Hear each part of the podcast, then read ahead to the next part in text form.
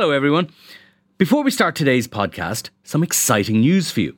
You can experience the Inside Politics podcast live in Dublin on May 16th when Hugh Linehan, Jennifer Bray, and I will be joined by Cliff Young of Ipsos, one of America's top pollsters, to talk about the US election, our own local and European elections, and much more. It's a breakfast event kicking off at 8 a.m. in Trinity College. If you'd like to attend, you can get tickets at irishtimes.com forward slash events. That's irishtimes.com forward slash events. I hope we see lots of you there. Hello and welcome to Inside Politics, the politics podcast from the Irish Times. I'm Pat Leahy, sitting in for Hugh Linehan, who's gone on his holidays to South County Dublin this week. So let's hope he gets nice weather. This morning, I'm joined by our political correspondent, Jennifer Bray. Good morning, Ms. Bray. Good morning. And by our managing editor, leader writer, and economics commentator, Cliff Taylor, or as he is sometimes known, Fiscal Cliff. Thank you, Pat. Later, we'll be talking about the threat to our elections and our democracy from artificial intelligence, and also about a proposed liberalisation of the laws on abortion. But first, Fiscal Cliff joins us on this politics podcast because we want to talk about a column he wrote in last Saturday's Irish Times, setting out the case for an early election through an economic lens.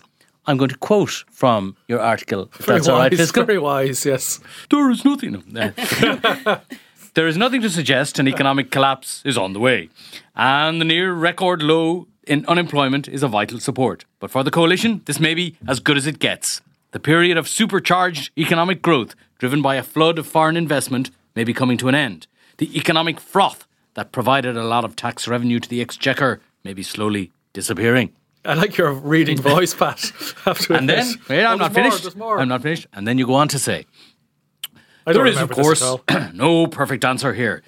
Political anoraks debate endlessly, and we'll ignore for now your pejorative language here, but listeners can decide for themselves whether they'd like to be stuck in a lift with a political anorak or a pointy headed economist. Anyway, on you go on to say whether the government would be better to go before the June European and local elections, where they could get a heavy beating, or afterwards. Lagging in the polls, the temptation is always to hold on and hope that something turns up to improve things. But sometimes it doesn't. So, Cliff, Yes, tell us what you know. Well, I suppose there was a few things came into my head that were changing that that uh, that led me to write this. The first thing is, uh, I think the government has been operating up to recently on the uh, expectation that things can only get better, if you know what I mean. That the economy next year would still be flying. Uh, number one, unemployment coming down, job numbers going up, people feeling better about themselves. And in those circumstances, that they were better to wait as long as possible. Okay. Exactly, because the longer you wait, the better off people feel. Mm-hmm. Living standards going up after hopefully inflation falls, etc., etc. Because obviously living standards have taken a bit of a beating over the last couple of years, despite the government's uh, interventions to support people, which which which have made a difference. I think that outlook has changed now. There's no doubt that the economy is slowing. The jobs market has topped out. There's a strange mixture in the jobs market. Companies still say it's very hard to find people in some jobs, but equally clearly in some sectors, and particularly in some highly paid sectors, job numbers are falling off a bit. I'm thinking the tech sector in particular. And if I might divert a minute, if you looked at the recent property market figures, one of the big areas of weakness was uh, South Dublin. And some speculation Where that Hugh is on his holidays. Indeed, yes.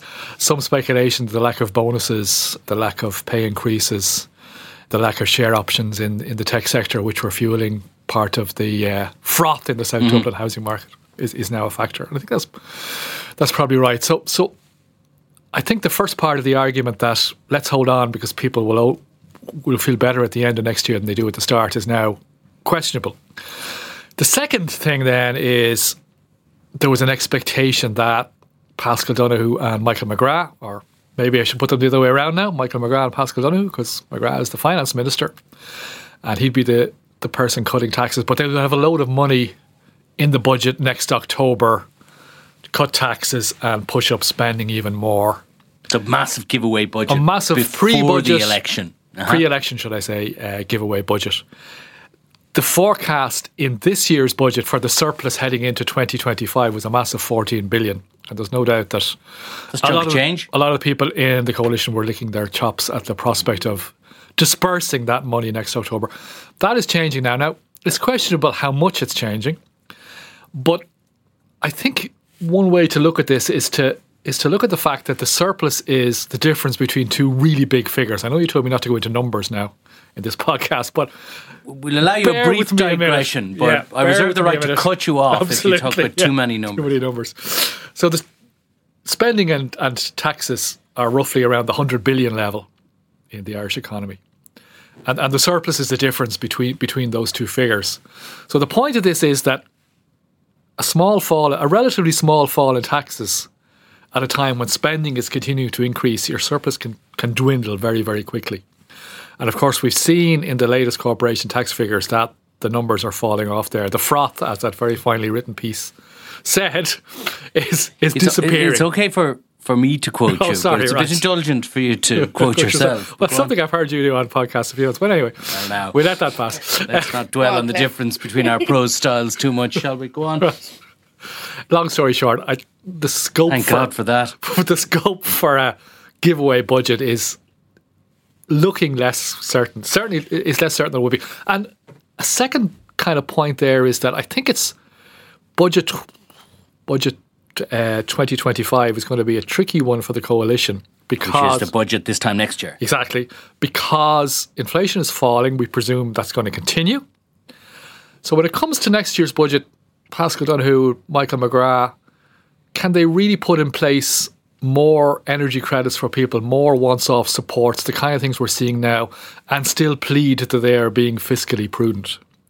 And remember, being fiscally prudent is a key differentiator for them between them and Sinn Féin because their whole part. This is true. Okay. The whole part of their election spin against Sinn Féin is that they'll wreck the economy, they'll wreck the public finances, they'll drive out investment, etc., etc. So what happens if they come along at a time when energy prices are falling, household bills are falling, inflation's falling? Say, well, actually, we're going to throw a load of a load more once-off money at the populace. How can they still? T- and if they don't, but if they don't do that, then the risk is next year people will feel a little less well off than they do this year because they're not getting their we'll come back credits. to that precise point in a minute. But Jen, first of all, from you, what is your sense of the how th- this is perceived? This particular question is perceived in government at at the moment because I, I'm getting a lot of sense that this is kind of a, a real subject for discussion in government now.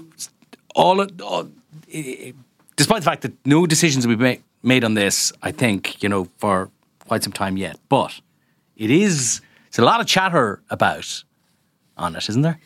Yes, there is. And firstly, what I want to say is in Cliff's piece, he mentioned a spring 2024 election. Now, I would like to say that you heard it here first. And when I said it in this podcast, everyone laughed at me. And now Cliff has come in to back me up. And I want to give you a high five, Cliff, for that. Um, but yeah, it, it is a serious topic of conversation in government because they're aware that the economy is their big selling point. You know, um, even though there have been things down through the years which have kind of blown a hole in their image of fiscal prudence, such as the National Children's Hospital and the, overspending there, and overspending in, in the health service, etc. So it's not a fully tarnish proof picture, um, but it is an interesting one, and it's really interesting piece because you could look at it that way. You could look at it as in the government won't have um, as much money to give away, then they certainly probably won't be able to advance the arguments around electricity credits and stuff, especially when inflation is moderating and is due to moderate further. Um, or you could look at it the other way. Would voters, sensing a cooling economy, um, reading Cliff's piece, um, carefully, carefully, line by line, as we all do, um, would they actually look at that picture and think, "Is now the time for a massive change?" You know, um, because okay, so this this is that, a really good that's point. That's what I wonder. Okay, so if we accept that everything that Cliff says about the economy is is true, and, and, and I for one do. Um, I, I, can't speak for the listeners, but I do. Uh, then there is also a possibility that foreign incumbent government that is not particularly popular, that is faced with a slightly, despite several years of strong economic growth, that is still faced with a public that is a bit grumpy about things like the delivery of services, the cost of living, inflation, and so forth.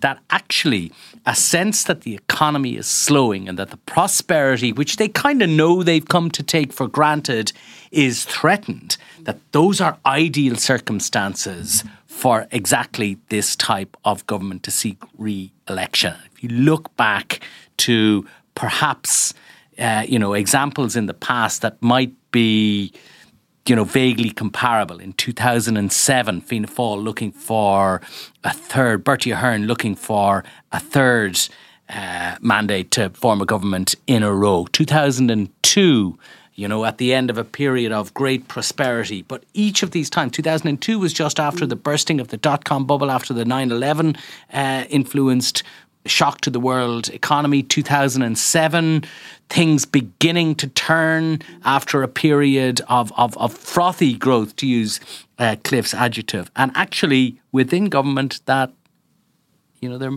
this it, it is a viable argument to make I think that actually what you want is not people thinking that there is no cost to change, but people worried about the cost of change. Because Sinn Féin are going to own change at the next election. If you think things should really change, you're going to vote most likely for Sinn Féin. But if you're a bit worried mm. about what change may mean, then you're more likely to be amenable to the messages coming from government. And if that is, if that all that is true, right, then are you not to turn your argument back at you, Cliff? Are I thought you, not you, I thought you off, might at some stage. All right. Are you not better off letting this uncertainty develop a little bit rather than diving in next spring when it has yet to take hold. Sure, sure. Um, that's that's an entirely reasonable argument. In other words, what I'm saying is you leave the political analysis to us. you Sorry, give us all the facts. And we'll I, was, I, I was well aware them. I was going to be ganged up on here today, so. I know, I know. Feeling very put upon. So, but how yeah, much, you know, from, from an economic point of view, like how different is next spring to yeah, say the following spring? Th- that was the question I was going to raise, and, and the honest answer is, you know, I haven't got a clue, and, and nor has anybody else. And anybody who's tried to forecast the economy beyond kind of six weeks in the last few years has generally ended up with, with, with egg all over their face. So it is very hard to know. I do think by spring, summer of next year, that atmosphere of uncertainty will be around the place uh, because people will will see growth slowing. They'll see the jobs market coming off a bit. I don't think the economy is heading for a, for a big downturn, but mm-hmm. I do mm-hmm. think we have had a period when the wind has been behind us on all fronts, if you like. Now, COVID accepted a difficult period uh, there, obviously, but in a general sense, since COVID, we've had this extraordinary bounce, which is now which is now run out. I think. Uh, so, and I do think that feeling will be will be abroad, if you like, by next spring and summer. It's a good point to say you could let it fester a bit, and from the government's point of view, try to play on it a bit, and have a more prudent budget next October and and and go after that. The, the political constituency for prudence is well, that's true. Unproven, yeah. to say the least. Well, I suppose what they've what they've managed to do over the last few years is do everything: give away money, cut taxes, yeah. salt away money, and still move the budget into surplus. They probably won't be able to do all of those things next October. And in fact, one of the interesting decisions they're going to face, and they've kind of booted this one down the road a little bit. Surprise, surprise. Surprise, surprise, is how much money to put into these various funds that mm. they've promised. So these are the great prudence They just funds. introduced the legislation this week, actually. Yeah. Yeah, but we're still to see exactly how that's going to work and how much money is going to be put in and what the get outs are going to be.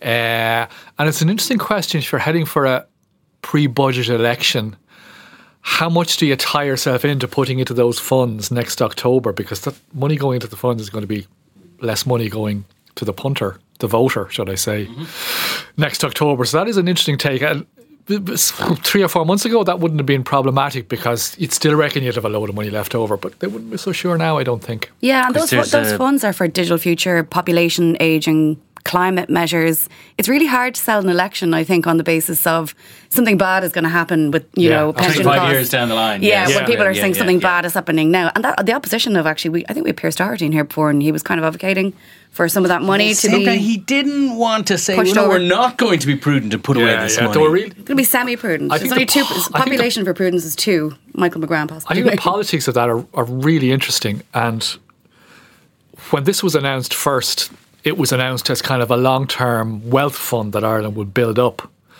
And a few kind of smart people uh, that I know were onto me and said, maybe this isn't a great idea because, as you were saying, what is the where's the politics in putting money away for 30 years and saying to people, oh, this will be great in 2035 to have this money to spend? And the idea has changed since then as a result of that. So now there's two funds. There's that fund is, hasn't been given up on, but as things develop, more money's been put into a shorter term fund, which is to support investment in housing and health over the next few years if the And economy climate. turns down. I'm sorry, and the climate. Greens got their Absolutely. chunk of, yeah. That's a much more sellable proposition in the short term, I think, because you can say Because we want to build more use- houses. Yeah. Uh, this is our guarantee we're going to be able to build more houses over the, in the term of the next government. Yeah. For example, you can sell that. the infrastructure fund. Yeah. Exactly. There- Yeah. There's there's a real case, I think, for the proposition that the most important date, the political calendar, this year is first of December. Yeah, yeah. Well, it'll Uh, be the third of December when we get the results. Sorry, second December, it third is, yeah. December, we get Yeah, the yeah. uh, corporation tax receipts for November. And I think the interesting Hold on, Pat just got excited about corporation tax. I he gave know, out, yeah. He gave out to me for doing this in the previous podcast. tell you. When I quoted one of your articles. The rules for me are different. Come on. this is obvious. This is becoming very obvious. Sorry, Pat. Uh, we're winning him over uh, slowly.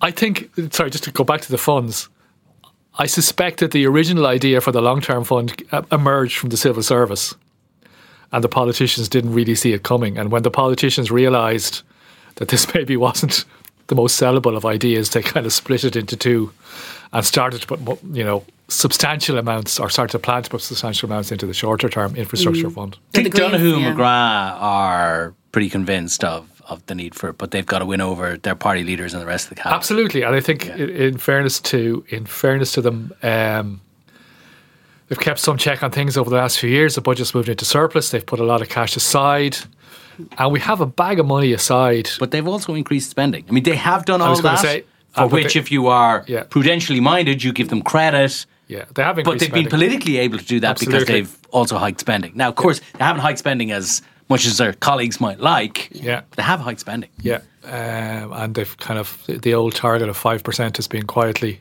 abandoned. I think to the dismay of the fiscal council. um, but anyway, th yeah, they have. So I guess the point is they're not going to be able to do everything next October. I don't think.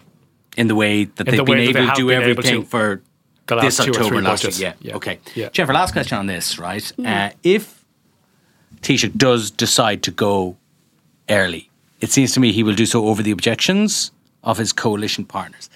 And he needs a public facing reason to go. He can't just say, I think this is in my political interests, even though that might be his rationale. He's got to have a cover story for. Uh, for the voters. And I think that is maybe constructible this time next year. When you say we've done our last budget, we have to have an election in the spring anyway. We want to do it now, and people can vote on, you know, this budget whether they like it or not. If they don't like it, they can vote for a different party that can bring in uh, a- a different budget. So I think that is maybe constructible. It's very hard to see that being constructible in the spring of next year. Yeah, I, you know, I can't imagine a scenario in which he, Leo Varadkar, didn't get an awful lot of flack for calling an early election unless he had, like you say, a very good reason. And think about it. What would that very good reason that he would give next spring? I mean, he could turn around and say, I read Cliff's piece. I'm really worried. I'm calling an That would be election. the real reason. That'd be a real reason. No, but think about it. Like, what would the actual reason be except for pure political gain?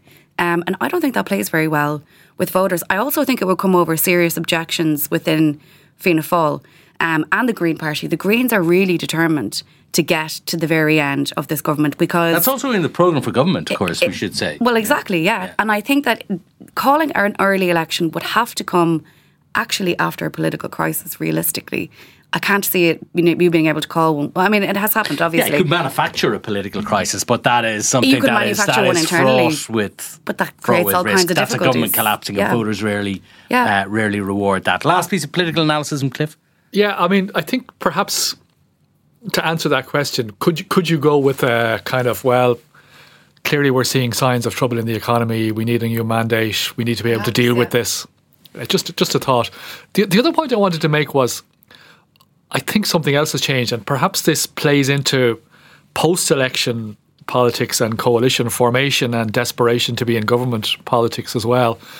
There had been an expectation, I think, that the next government was going to have more money to spend than this one does, even more money to spend than this one does, uh, because the corporation tax is going to keep rolling in, and the the mechanics of the public finances looked really good for the next three or four years. I think within government, the view on that is now starting to change. That things could be a little more difficult for the next government than for this government, and maybe that changes how people think not only about the timing of calling an election, but also desperation to be in government next time or not. Maybe it's the time to lose an election. Maybe it is. Maybe it won't be that bad, but it's an interesting point. I think uh, if you looked at the forecast, the previous forecast for the public finances, the mythical sixty-five billion, Mm-hmm. or whatever it was originally, that was reluctantly put out by the Department of Finance in the middle of this year. Uh, that's been chipped away at already, and I think it's going to be chipped away at a lot more uh, over the next over the coming months. yeah. Can I just say, can I give you my prediction? Go for it. I Yes. think that what will actually happen is the only way this government is going to go early will be on the back of a health crisis, um, which causes such division um, that it's unforeseen. Either that, some other banana skin that comes between the coalition partners. So I'm talking political issue.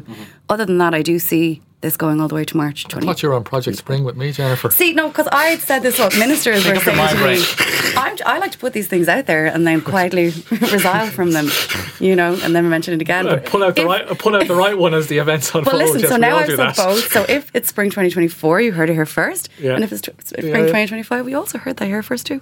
Jennifer Bray, right all the time. Jennifer Bray sitting on the Okay, fence. uh, after the break, we talk about misinformation, deepfakes, and Helen McEntee's plan to let criminals serve their sentences at home.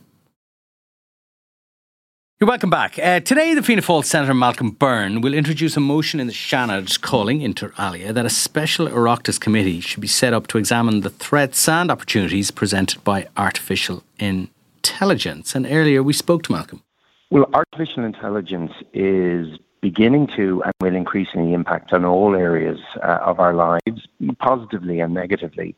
Um, but have no doubt uh, that uh, AI is going to become a, an election issue here in Ireland. Uh, that will be through the spread of misinformation and disinformation, or indeed through the use of deep fakes. Um, but equally, I think we'll start to see um, election posters designed by AI, election adverts um, being designed by uh, AI. It's going to start to shape our politics in a way that uh, would have an even greater impact than what would have happened with social media. We've already seen it in other elections around the globe. Uh, we've seen in the recent Slovakian election there was uh, certain deepfakes used. Uh, AI certainly featured in the recent uh, Argentinian presidential election. So have no doubt um, that I think that at some stage during our own campaign we will see misinformation disinformation fueled by AI being spread. Uh, and indeed, I think we need to be alert to the potential of a deep fake suddenly emerging at a very critical juncture in an election. And the problem there is by the time the deepfake is denied, uh, it could have been widely spread on social media, and a lot of people may not believe uh, that it actually was a deepfake. Okay, um, so somebody sent me uh, yesterday, sent me a screenshot of the Irish Times app from their phone with a story uh, by us saying that Helen McEntee announced a plan to let criminals serve prison sentences at home. It says under the banner headline the Irish Times says, with Irish prisons full, Minister says she trusts that convicted criminals will incarcerate themselves at home.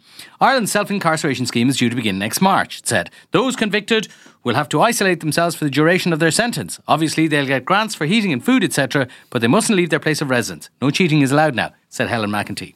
And um, I mean, aside from the um, punctuation mistakes, it looked uh, reasonably, uh, reasonably convincing. or maybe because of the punctuation mistake. No, but- and um, it seems to be I mean, it's obvious rubbish. Okay, there isn't a plan, despite my teaser before the break. Helen McEntee does not have a plan to uh, let criminals serve their sentences at home. But I think we're going to see an awful lot more of this. This was, ironically enough, tweeted by um, uh, a gentleman who also who warns about uh, the mainstream media uh, in his in his in his Twitter bio.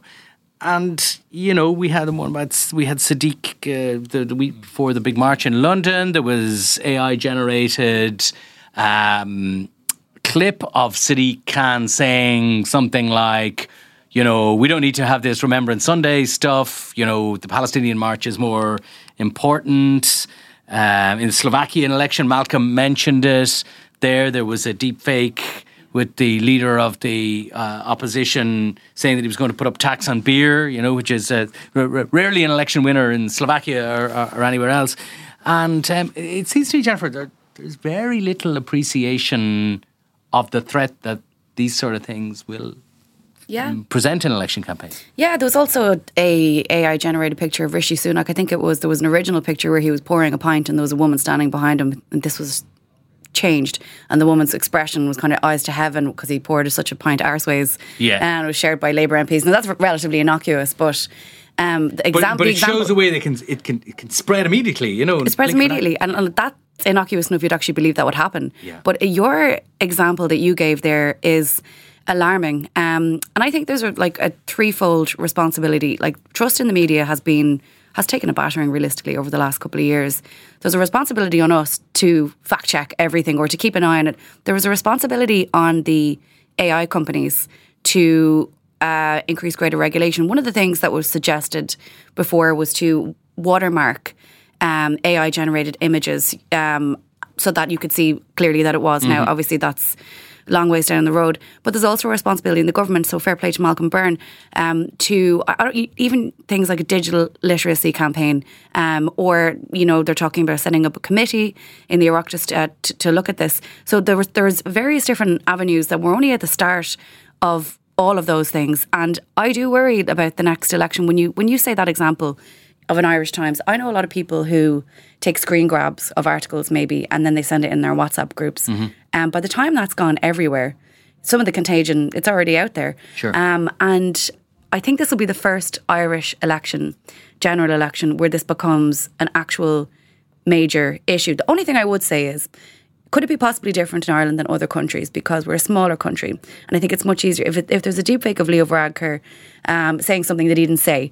Um, it's much because we're such a smaller country. Is it easier for us to spot that? I don't know, but it'd be interesting. Cliff, what do you make of all this technology stuff? Yeah, I, I think Jennifer's uh, Jennifer's put her finger on it there.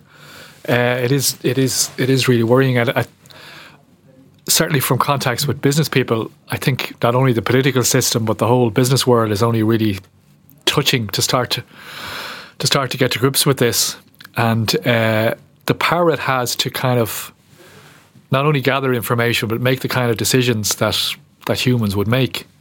Uh, for example, I was talking to uh, someone in one of the big consultancy companies recently, and when the uh, Russian invasion of Ukraine took place, or actually when the sanctions were introduced a few weeks later, uh, they were able to get AI to uh, not only check through their systems worldwide for all their contacts with Russia, but to to be intelligent enough to put in front of the management the next day the key points that needed to happen and the key questions that needed to be answered. Something that probably would have taken interns, you know, three or four months to do.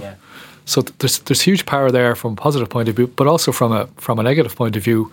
And as you said, Jennifer, the ability of social media and WhatsApp groups to spread the fakes strikes me as the as the key point. And uh, there clearly are regulation issues here for the big uh, big social media companies. But they'll have to be. Isn't the entire history of governments dealing with big tech companies mm. is they have to be forced to Absolutely. do it by law Yeah. because Absolutely. they are not going to do it unless they are. Yeah, absolutely. And we've Now, seen, I I mean, you could. I would argue like that. It's actually you know preserving open, liberal, Democracy. democratic Yeah. societies is good for the big tech companies in the long term. Yeah. You know, the sort of free societies in which they thrive, or certainly have thrived so far. So they have an interest in this as well. Yeah. The difficulty is that it takes, it, it requires them to take some short term Yeah. pain and inconvenience, right? I think you're right. I think, in general terms, it's, it's a mistake to believe they're going to do the right thing because it's the right thing. So they have to be no, they won't. They to experience be- tells us they won't. exactly.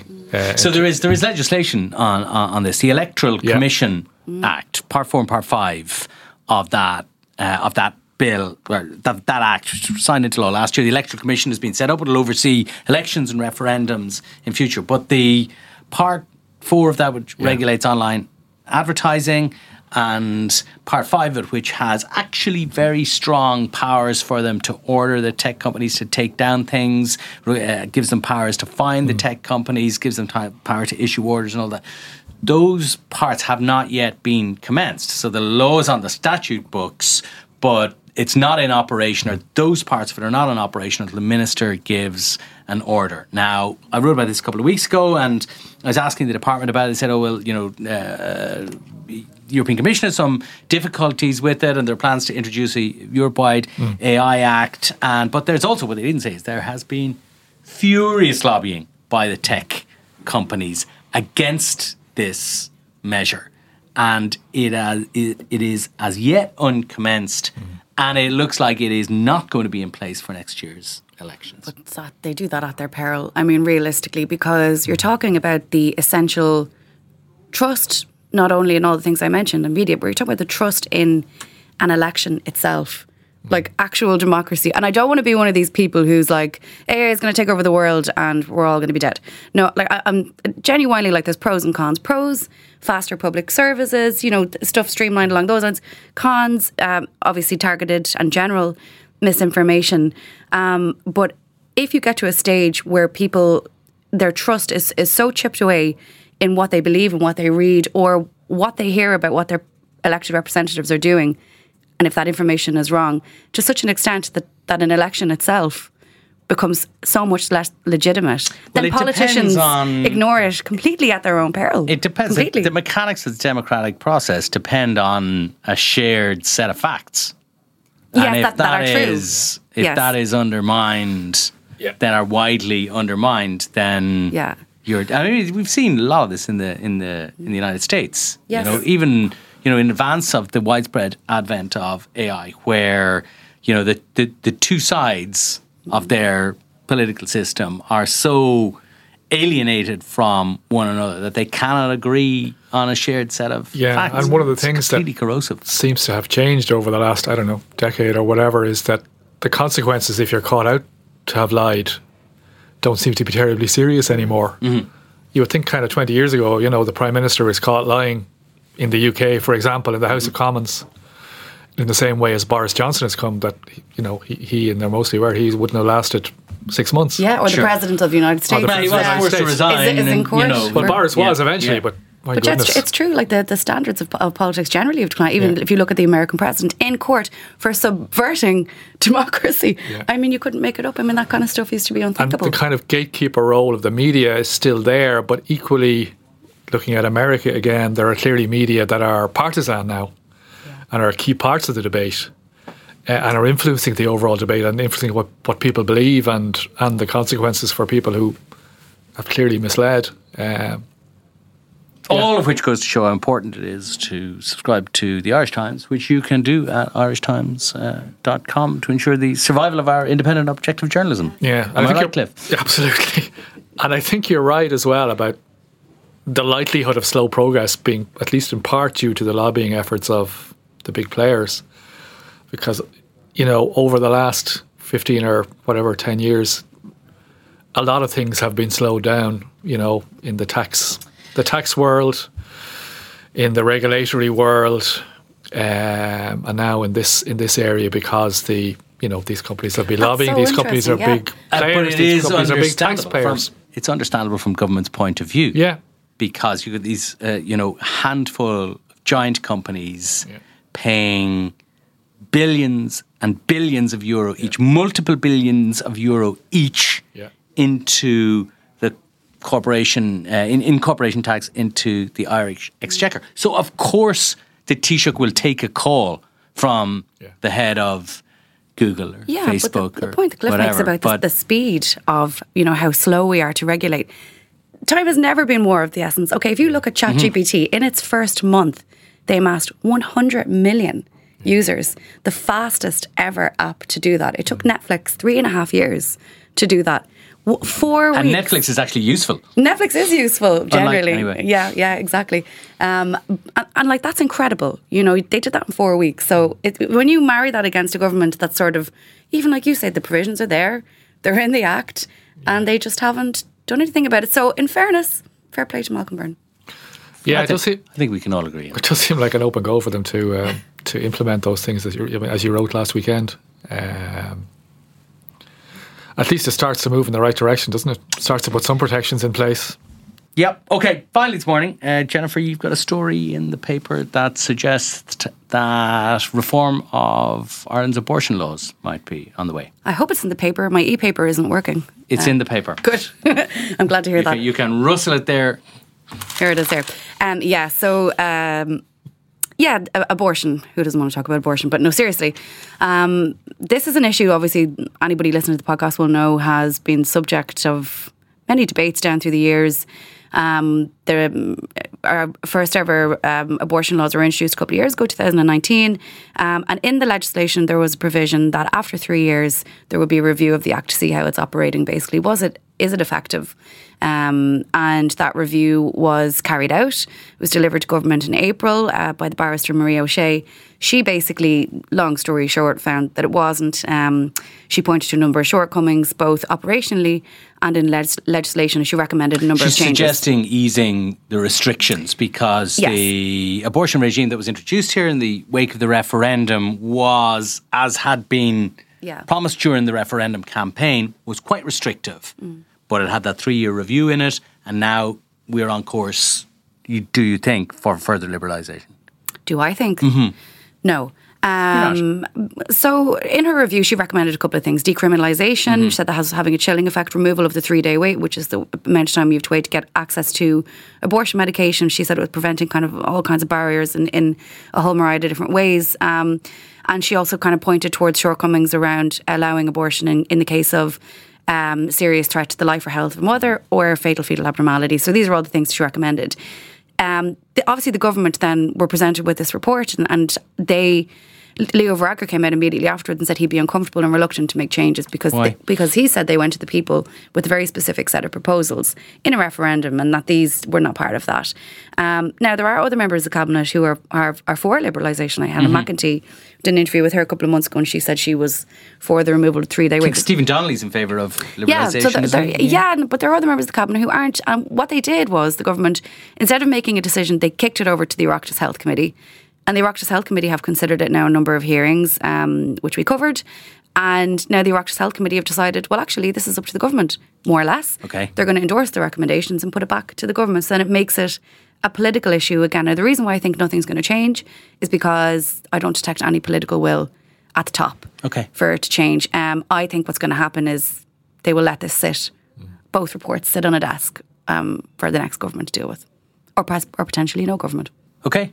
That's just my that's that's just my reading of the situation. Unless there's a, a push that I don't see and I don't hear. Because legislation, particularly difficult, contentious legislation, takes time. There's a whole bunch of things that are, you know, lining up in the queue to be done next year. And if Fiscal Cliff is right, and there's going to be an election in the spring, oh not going to be much time for all of that. Even getting them done by the autumn. Th- but this is stretch. this is just one part of a whole picture of things that we mentioned earlier on that the government are putting off. I mean, some of the most contentious decisions that they can make uh, that will have ramifications for the next election will be made after the next election or just before it. Like one of the even one of the things like housing. So they want to revise their targets upwards. They said that we need to. We know they're all inadequate. Turns out they won't actually have those revised targets broken down until late next year, in which case we could have been six months past an election. So I'm just saying there's a number of things that I think this government have looked at and said that's for later and that's for later and that's potentially for Sinn Féin. Yeah, those revised tar- housing targets have been a long time coming now. And they will still be a long time. Yeah, yeah. Okay, that's a whole other podcast. It is, it is, it is. But That's all. That's all we have for you this morning. I think, unless you wanted a final word, Jennifer. No. Okay. Thank you for your presence as ever. Fiscal Cliff It's been an honour to have you here. It's been. Thank you very much. Delighted. Off you go back to the business podcast. Right. Uh, and thanks also to our producer Declan Conlon, to JJ Vernon on sound. I'm Pat Leahy, and we will talk to you on Friday, I guess.